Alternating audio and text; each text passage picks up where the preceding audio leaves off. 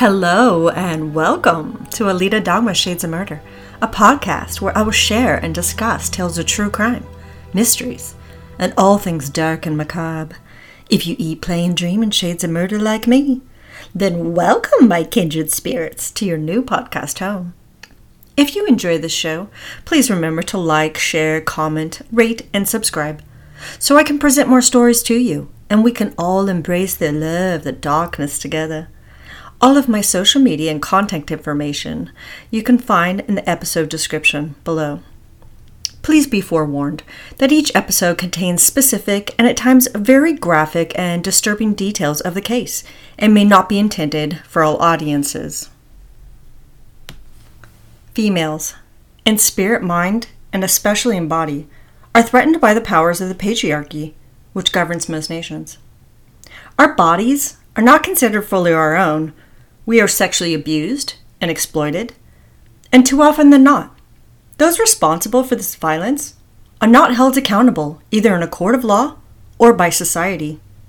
As our rights, liberties, and equal opportunities have expanded around the globe, this violence against us has only grown. As girls and women face an unprecedented amount of physical abuse and violence perpetrated against them in this country and all around the world, no demographic of the female population is at higher risk of being victims than those who are indigenous. Almost half of all girls and women of Native American and Alaska Native descent face rape, physical violence, or stalking by an intimate partner. And one in three will experience the violence and trauma of being raped in their lifetime. Pertaining to the crime of homicide, Indigenous women who reside in the United States are 10 times more likely to be murdered than any other race or ethnicity. Let us all absorb these statistics for a moment. Indigenous girls and women are 10 times more likely to be killed than all non Native Americans or non Alaska Native women. For girls between the ages of 1 and 19 years old, homicide is the fourth leading cause of their deaths. For women who are between the ages of 20 and 24 years old, it is the sixth. These numbers are shocking and heartbreaking beyond words. Yet our country and many others have ultimately done nothing of any real significance to prevent this epidemic of violence.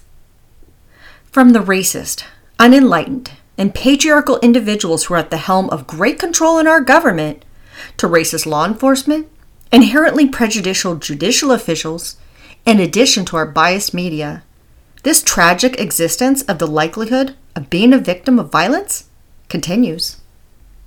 The actual number of Native American and Alaska Native female victims has also been grossly underreported. A report released by the Urban Indian Health Institute, which gathered official law enforcement data across 71 urban cities in the United States, found that there were more than 5,700 cases in 2016 alone of missing Indigenous girls and women.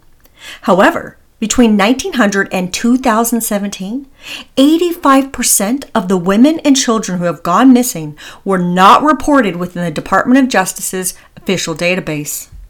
Realistically, based on the methods law enforcement employs when cataloging races or ethnicities of people, this number is likely much higher due to the misidentification of these victims as being Caucasian or Latina.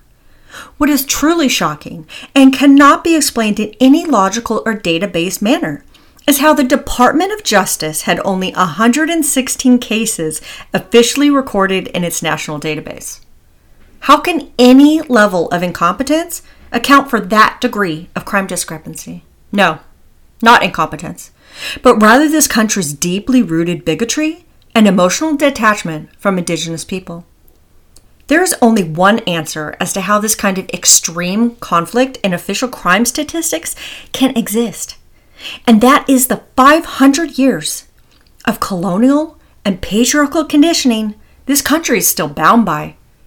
It continues to harshly and negatively impact how Native Americans and Alaska Natives are viewed and treated including their culture, tradition, and their ways of life amongst the reservations. Those who dictate legislation, and therefore the individuals who have the resources and power to protect Indigenous people from harm, have instead neglected, abandoned, and have ultimately done nothing of value to prevent them from being abducted, raped, trafficked, and murdered. The Missing and Murdered Indigenous Women's Organization seeks to overturn and transform these laws and the procedures of our government, in addition to opening up the eyes of the blinded and biased media. One of their main goals is to place focus on the importance of the lives of the girls and women who have disappeared, never to be seen again, or are later found to be murdered. With zero to little help from law enforcement agents and minimal interest or engagement from the media, these girls and women are victims of sexism and racism. They also represent the most extreme forms of societal acceptance of violence towards women. This is a social epidemic in itself that continues to escalate towards girls and women of all races in this country and all around the world. The origin of MMIW, or Missing and Murdered Indigenous Women, began in Canada amongst its First Nation tribal community. By 2015, the grassroots movement carried enough of a voice for Prime Minister Justin Trudeau to genuinely listen to their concerns, their stories, and make an attempt to bring real change to the system in Canada. This movement spread over into the United States and grew momentum through the tireless efforts and powerful voice of Melinda Harris Limberhand. This mother had suffered greatly from the murder of her own daughter, and she sought to bring awareness to the epidemic of missing and murdered Indigenous women to the government and to the media. The death of this young woman would come to be viewed as a symbol, a face of the stolen but not forgotten, for all missing and murdered Indigenous women. May 5th is the National Day of Awareness for Missing and Murdered Indigenous Women. It is for this day that I share the story with you so that we never forget these missing and murdered girls and women, and we continue to strive to change the system so this violence ends. This is the story of Hanna Harris. On May 5th, 2023, it would have been her 31st birthday. The Northern Cheyenne Indian Reservation encompasses an estimated 444,000 acres of land in southeastern Montana. To the east lies the Tongue River, and to the west sits the Crow Reservation. The city of Lame Deer, Montana serves as its tribal headquarters and has its own community college called Dull Knife College, which is operated by the tribal nation. There are approximately 11,300 members of the Northern Cheyenne tribe, with around 5,000 who call the reservation their home. The economy in Lame Deer consists mainly of farms, ranches, and businesses run by both native and non native citizens calling themselves Tsitsistas, which means the beautiful people. The Northern Cheyenne have long made their voices heard against the wrongs of the government. The leaders of the Northern Cheyenne are known for proactively speaking out and fighting for what is in the best interest of their tribe and their lands. During the 1970s, the Northern Cheyenne endured a seven year battle in the courts against a coal development company who had purchased a lease to operate on their lands. Through negotiation and aggressive acts of diplomacy, Congress canceled the lease in 1980, and title to the rights of the land were granted back to its rightful place with the Northern Cheyenne Nation. Several decades later, the Northern Cheyenne would strongly raise their voices again, this time to demand that the missing and murdered girls and women of their tribe no longer be ignored. On the 4th of July 2013, a young and beautiful 21 year old mother disappeared from the Northern Cheyenne Indian Reservation after setting out to watch some fireworks in nearby Lame Deer, Montana. When she did not return that night, and morning came without any sign of her, her mother was deeply concerned. Her instincts told her that something was terribly wrong. She was very close with her daughter Hanna, who always let her know where she was and when she would come home. On top of this, Hanna had a toddler at home whom she was still breastfeeding. The child needed her and loved her, and she knew that her daughter would not abandon her son. According to Hanna's mother, Melinda Harris Limberhand, she and her family immediately reported her missing to the Bureau of Indian Affairs. Instead of filing a missing person report, they told her that they would not spend time looking for her daughter because she had likely partied too hard that night and would probably return home soon. Besides, she was 21 years old, and when someone goes missing who is a legal adult, Law enforcement rarely takes the concern seriously, nor do they immediately file a missing person report, sometimes not for several days. Unfortunately, as most of us true crime fans are aware, the first 24 to 48 hours are critical to locating a missing person and unearthing the clues and evidence which can help to find them. Hanna Harris's mother did not let the lack of concern displayed by the Bureau of Indian Affairs discourage her from investigating her daughter's sudden and strange disappearance. She utilized her own crime sleuthing skills to find her. Melinda Harris Limberhand went to social media, called everyone she knew, and posted pictures of Hanna all over town. She spread the word about Hanna in Lame Deer and throughout the reservation. She even pushed the local media to cover her missing daughter's story. It was determined that the last location where Hanna had been seen was at Jimtown Bar in Lame Deer. She went to the local bar and collected that night's security tapes. Hanna's mother took investigative matters into her own hands and coordinated a search team composed of members of their Northern Cheyenne tribe. She, along with her other daughter Rose, discovered Hanna's vehicle abandoned in town on the side of the road with two flat tires. They noticed that there was some kind of distinct reddish dirt on them. Now they had their first clue as to where Hannah may have been. They directed the search teams to locate areas in town where this specific type of dirt lay. Hanna's sister Rose credited their watching crime shows to giving them insight and direction on how to go about investigating a missing person. Without her and her mother's persistence and intelligent, quick thinking, it's a possibility Hanna's case would have forever gone unsolved. With the location of her vehicle discovered, the Bureau of Indian Affairs finally acknowledged that Hanna had gone missing. Days later, her hopes of finding Hanna would be shattered when one of the volunteer search teams located her daughter's remains near the rodeo grounds in Lame Deer. Her body was terribly decomposed from the blistering summer sun. Hanna's body had reached such a great extent of decomposition within four days that the crime scene technicians could not gauge whether or not she had been sexually assaulted, nor what was the cause of her death. On July 8, 2013, Hanna Harris's mother received the most devastating news a mother can ever receive. The Bureau of Indian Affairs police knocked on her door to let her know they had just discovered a young woman's body.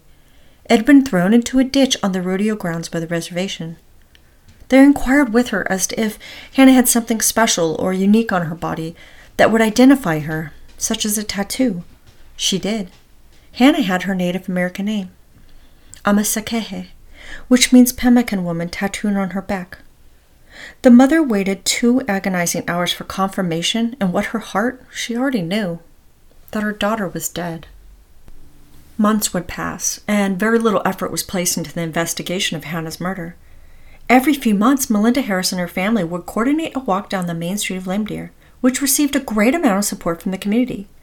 Hanna's cousin Deidre Harris conveyed when speaking to the press that she understood how people may be frightened to share what they know out of fear of retribution, but that if they know something, their information could be important and they would regret staying silent. At that time, it wasn't just Hanna's death that had gone unsolved, but on the Northern Cheyenne Reservation alone, there were 42 unsolved murders. At the 2013 Oglala Lakota Nation powwow, Melinda Harris Limberhand and her husband Sam Long Blackcat hosted a rally in front of the Oglala Sioux headquarters. They did this with the purpose of speaking out about law enforcement's inefficiency and the lack of an in depth investigation into their daughter's death, and also to remind others to remember Hanna and her life. Melinda Harris had heard word of mouth through the community about two individuals who were believed to have taken her daughter's life.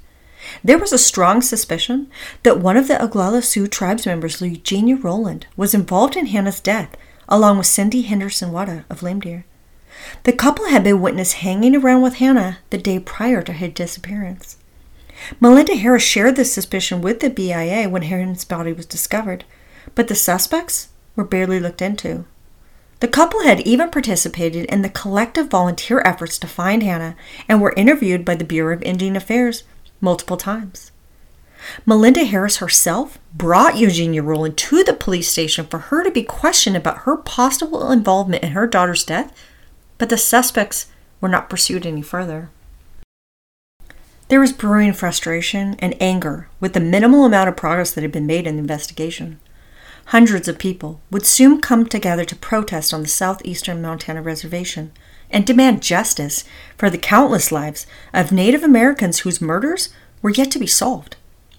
Soon after Hanna's disappearance, Rowland and Wada fled the state and stayed with relatives near the Wind River Reservation in Wyoming. During the police investigation, it was revealed that the couple had been lent a vehicle by one of their family members. This individual reported to the police that when the vehicle was returned, there was a very strong and offensive odor in the back seat. This information provided law enforcement with enough probable cause to search the vehicle. When they did, they discovered Hanna's DNA on a rear seat cushion that had been removed from the car. It was determined by Assistant U.S. Attorney Lori Suek that Eugenia Rowland of Rapid City, South Dakota, and Sidney Henderson Wada of Fort Washakie, Wyoming, who was known as her common law husband, were drinking heavily along with Hanna inside an abandoned trailer on the night of 4th of July. Eugenia Rowland's own sister in law, Joy Means, shared with the investigating officers that Rowland confessed to her about how they had murdered Hanna that night. According to the testimony of Joy Means, Eugenia Rowland had confessed to her that the three of them had been partying hard together when she passed out. When Eugenia suddenly awoke to the sounds of screaming and yelling, she saw her husband raping Hanna in another room. Her story is that she initially attempted to help Hanna away from Wada, but Hanna turned on her and attacked her. This enraged her. So together, Eugenia and her husband Wada beat Hanna until she lost consciousness. They then wrapped her body inside a sheet and dragged it outside. Hanna was then brutally beaten to death by both of them. The couple drove her body over to the rodeo grounds and they threw Hanna's lifeless body inside a ditch. In March 2014, nine months after Hanna Harris had been brutally killed, Rowland and Wada were at last tracked down and arrested for her murder. The couple was located in Wyoming and brought back to Montana to face charges of first degree murder, amongst other felony charges. Eugenia Rowland initially denied being involved, but then she made a plea bargain and ended up pleading guilty to second degree murder. U.S. District Judge Susan Watters sentenced Eugenia Rowland to 264 months in prison and an additional five years unsupervised release, which equated to her being incarcerated for a total of 22 years. The judge also ordered her to pay the family $13,215 in restitution. But as in most cases of court ordered restitution, the money is rarely ever seen by the victim's loved ones. More than anything, it is done as a mere symbol of her deserved financial punishment in addition to her criminal conviction. Her husband, Sidney Henderson Wada, was initially charged with first degree murder and aggravated sexual assault. But the prosecution offered him a plea deal in exchange for testimony against his wife. They threw out the charges of murder and rape altogether. It effectively minimized Wada's involvement in Hanna's death. Wada's charges were plea bargained down to his being an accomplice and the disposal of her body. Due to the fact that the weather conditions had destroyed any evidence of the sexual assault upon Hanna, there was no proof that the rape had happened, even though his wife testified to it.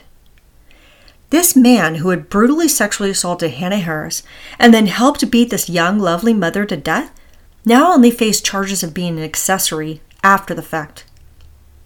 Based on these downgraded charges, he was given a measly 10 years in prison. During his sentencing phase, Hanna Harris's mother declared to the murderer of her child, and I quote, I don't know how you were raised, but you don't rape women. You don't kill them. You don't hide them. You don't bury them. People say if you want to get away with murder, go to the reservation. I think it's true.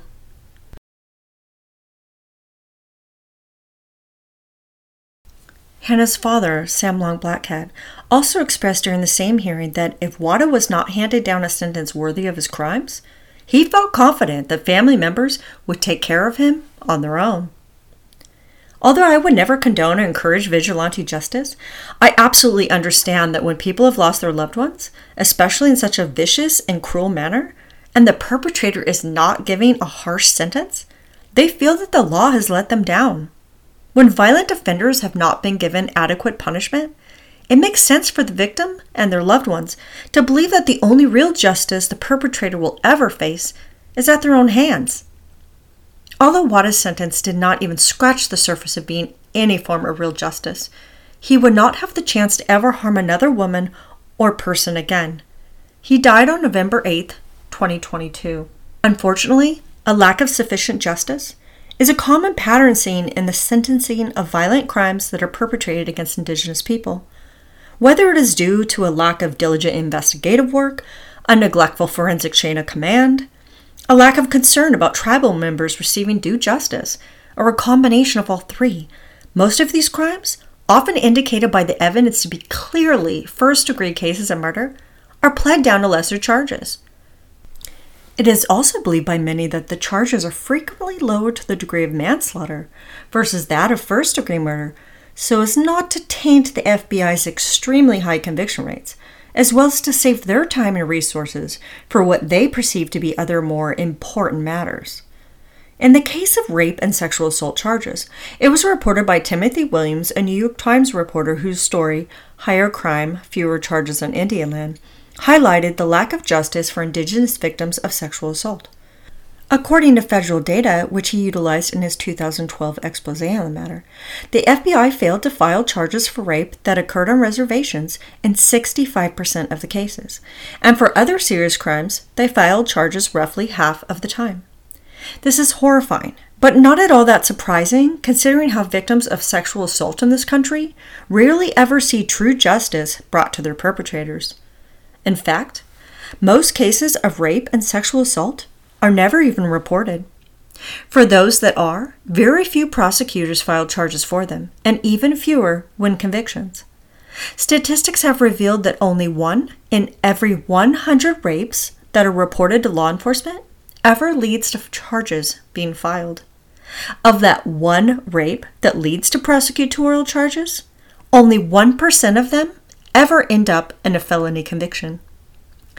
That women and girls continue to be subjected to sexual violence year after year and generation after generation is something our society continues to accept.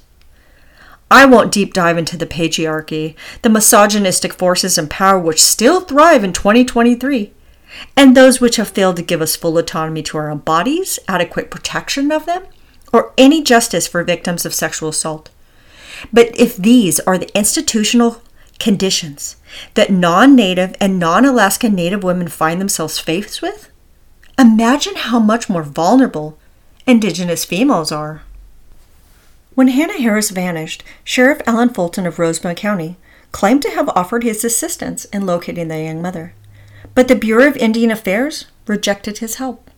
The Bureau of Indian Affairs, or BIA on the other hand, alleged that the county's commissioner, in addition to a handful of deputies from the local police force, did participate in the initial process of Hanna's investigation, but the sheriff denied this to be true.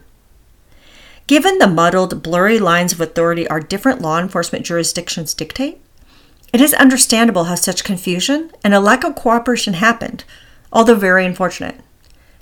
Jurisdiction is what essentially gives one law enforcement agency over another the rights, and thus the authority, to investigate a crime that takes place within their designated area.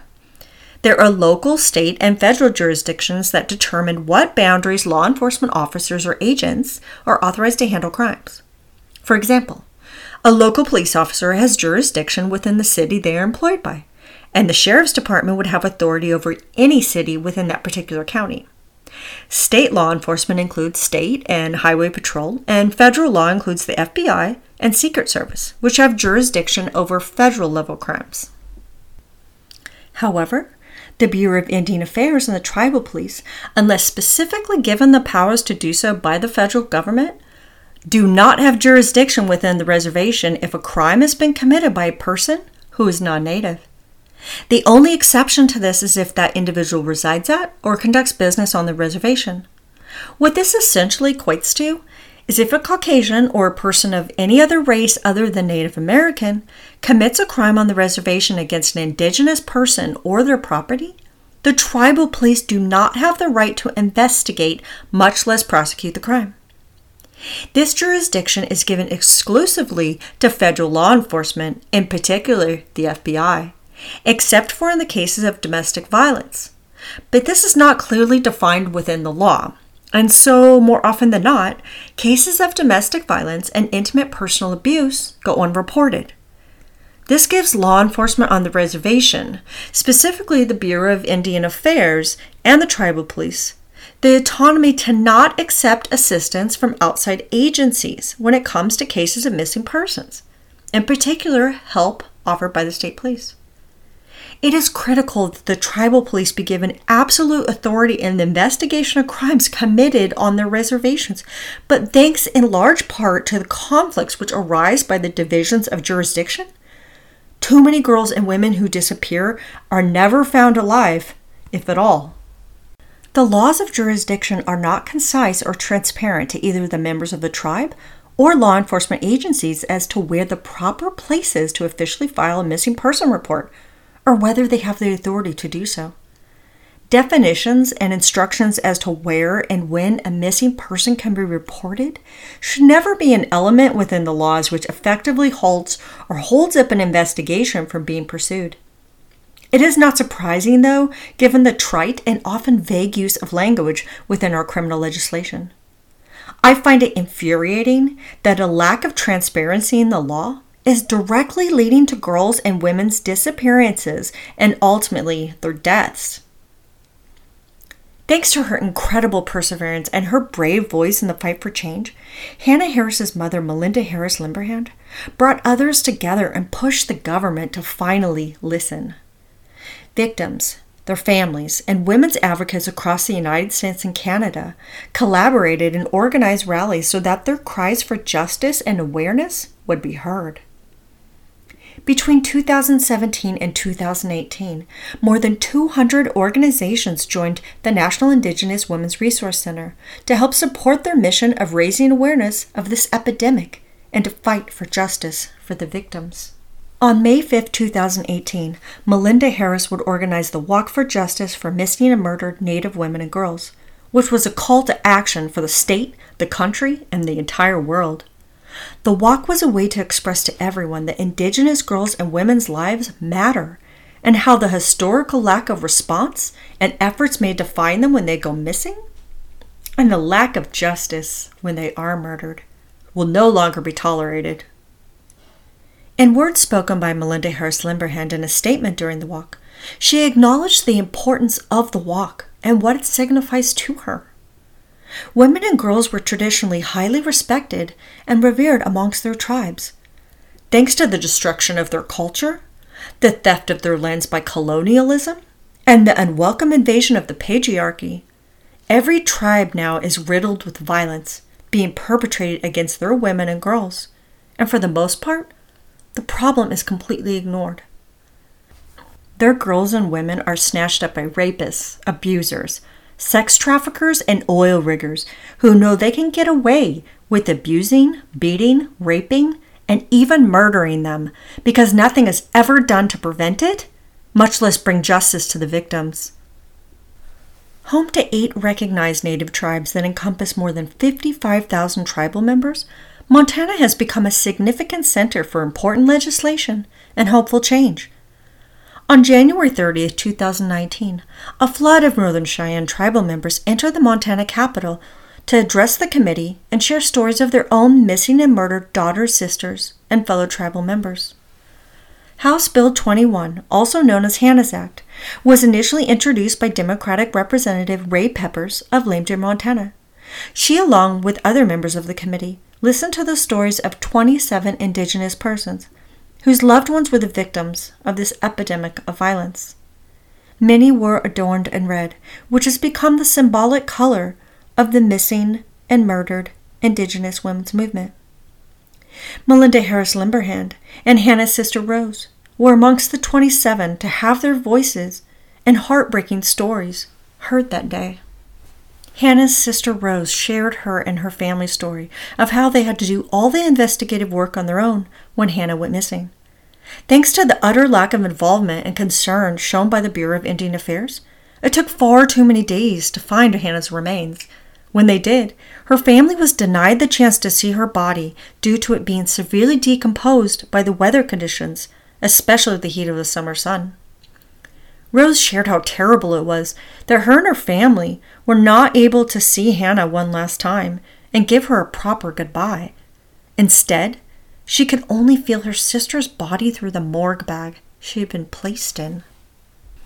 In response to the missing and murdered Indigenous women's movement and the uproar against law enforcement who neglected to help assist the family in finding their missing daughter, The 2018 Hanna's Act was passed and signed into law on May 3, 2019. This act was designed to bring together the Montana Department of Justice and the tribal police so that they collaborate in cases of missing persons and that issues of jurisdiction do not prevent victims from being properly reported and promptly pursued. Within the Act, a new position for a specialist in missing person cases has been created to assist in the investigation. Under this Act, it would be required that a report be filed within two hours of any person under the age of 18 who goes missing, and that for any person over 18 years old, a report must be filed within eight hours. On a side note, I would like to address how this requirement should be mandated across all law enforcement agencies, at least under certain circumstances. Some people do just disappear of their own accord and free will. So I do understand why there are some restrictions set in place to minimize the amount of time and resources spent on locating someone who is never in any danger or who just ends up coming back on their own. However, as most of us true crime fans already realized and aforementioned, the first 24 to 48 hours are critical in gathering evidence and increasing the chance of locating the missing person. The chance that the person is found alive if they are in danger diminishes drastically after the first 48. Montana's Senate Bill 312, titled Create the Looping in Native Communities Network Grant Program, was signed and enacted into law on May 18, 2019. This is what is known as companion legislation to Hanna's Act, which, if executed as it is designed, should increase the chances that missing persons are found. It also should result in significantly fewer Indigenous people, in particular girls and women, going missing and being murdered. In 2018, in the state of Montana alone, 25 Native women and children disappeared, and out of these 25, only one was found alive. This law creates a missing person task force. It also provides a grant for tribal colleges to compete for the opportunity of being involved in the development and maintenance of a location that collects, stores, and secures all crime related data. Accurate, thorough, and diligently gathered and stored data could lead to a breakthrough in this epidemic of violence. Prior to this bill, there has never been a comprehensive system of data that collects information used to report and track missing Indigenous persons. This bill is very transparent and speaks outwardly, even boldly, about the continued lack of involvement, negligence, and resistance to change which is exhibited by government forces. It calls out how the nonsense of bureaucracy prevents any reaction to be taken on these cases since they are tied up in issues of jurisdiction. This creates a massive gap in the time between when a loved one goes missing and is reported to law enforcement to when that person is actually recorded as having gone missing in the system. It can be days, even weeks before an investigation even commences. This leaves Native American communities to fend for themselves, to take to social media and spread the word however they are able to, so that others know their loved one has disappeared. The Missing Indigenous Task Force also gives most of the autonomy to the hands of the tribe. On December 1, 2022, there was major potential progress made on the federal level when the FBI and the Bureau of Indian Affairs signed an agreement to establish guidelines to provide for the effective and efficient administration of criminal investigations on Native American Alaska Native lands. This is the first update since the early 1990s to a memorandum of understanding between the agencies. During a summit hearing, Tribal leaders from 574 federally recognized tribes were invited to share their input on how the federal government can further invest in their communities and strengthen nation to nation relationships. Through the creation of interagency coordination, there would be no lingering issues of jurisdiction, and the agencies will collaborate on investigations, share their information, and have clearly written guidance on the jurisdiction, the roles, and the responsibilities each will play including the FBI, BIA, and the tribal law enforcement agencies. Part of the agreement also includes that there will be training for all agents involved concerning trauma and culturally responsive approaches to the investigation. No doubt, in response to the missing and murdered Indigenous women's movement, as well as the data discrepancy released by the Urban Indian Health Institute, the government has launched a missing and murder unit to ensure that all missing person cases get reported and logged into the appropriate databases, and that DNA be submitted to the National Missing Person DNA database when available and applicable.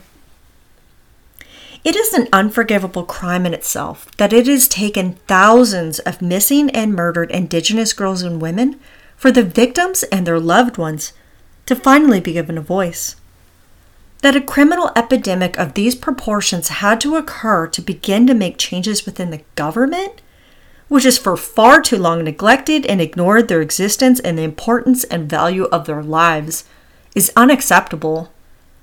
The Missing and Murdered Indigenous Women's Organization has helped to bring these injustices and tragedies to valuable attention in the media and to that of the controlling government forces within both the United States and Canada.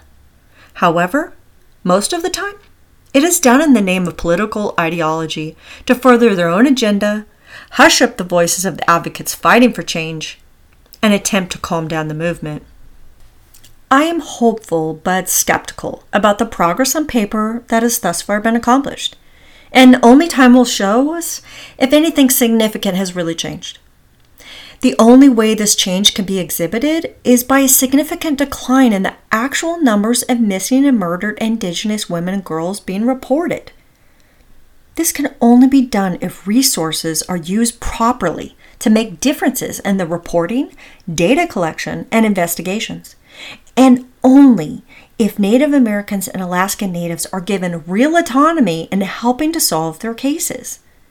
Our communities have a responsibility and an ethical obligation to show the Indigenous people's lives matter and that we stand by them in unity, respect, and admiration. They deserve to be covered in the news, social media, and every source of information available to be acknowledged and supported. There should also be no disparities within the judicial system as far as the perpetrators of such violence being given leniency on any level.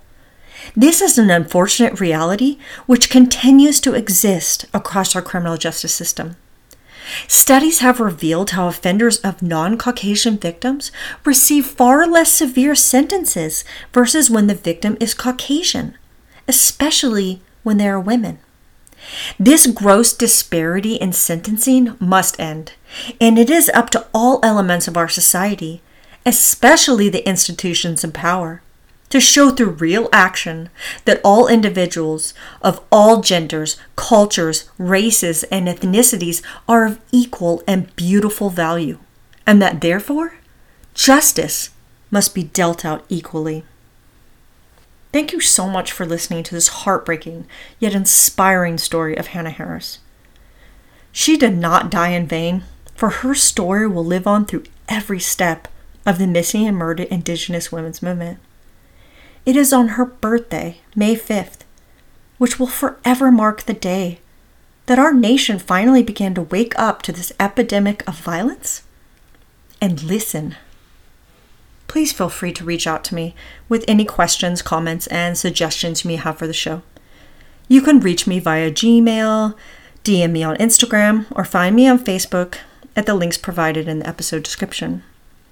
I appreciate each and every one of you being here with me, and I am beyond thrilled to be your host.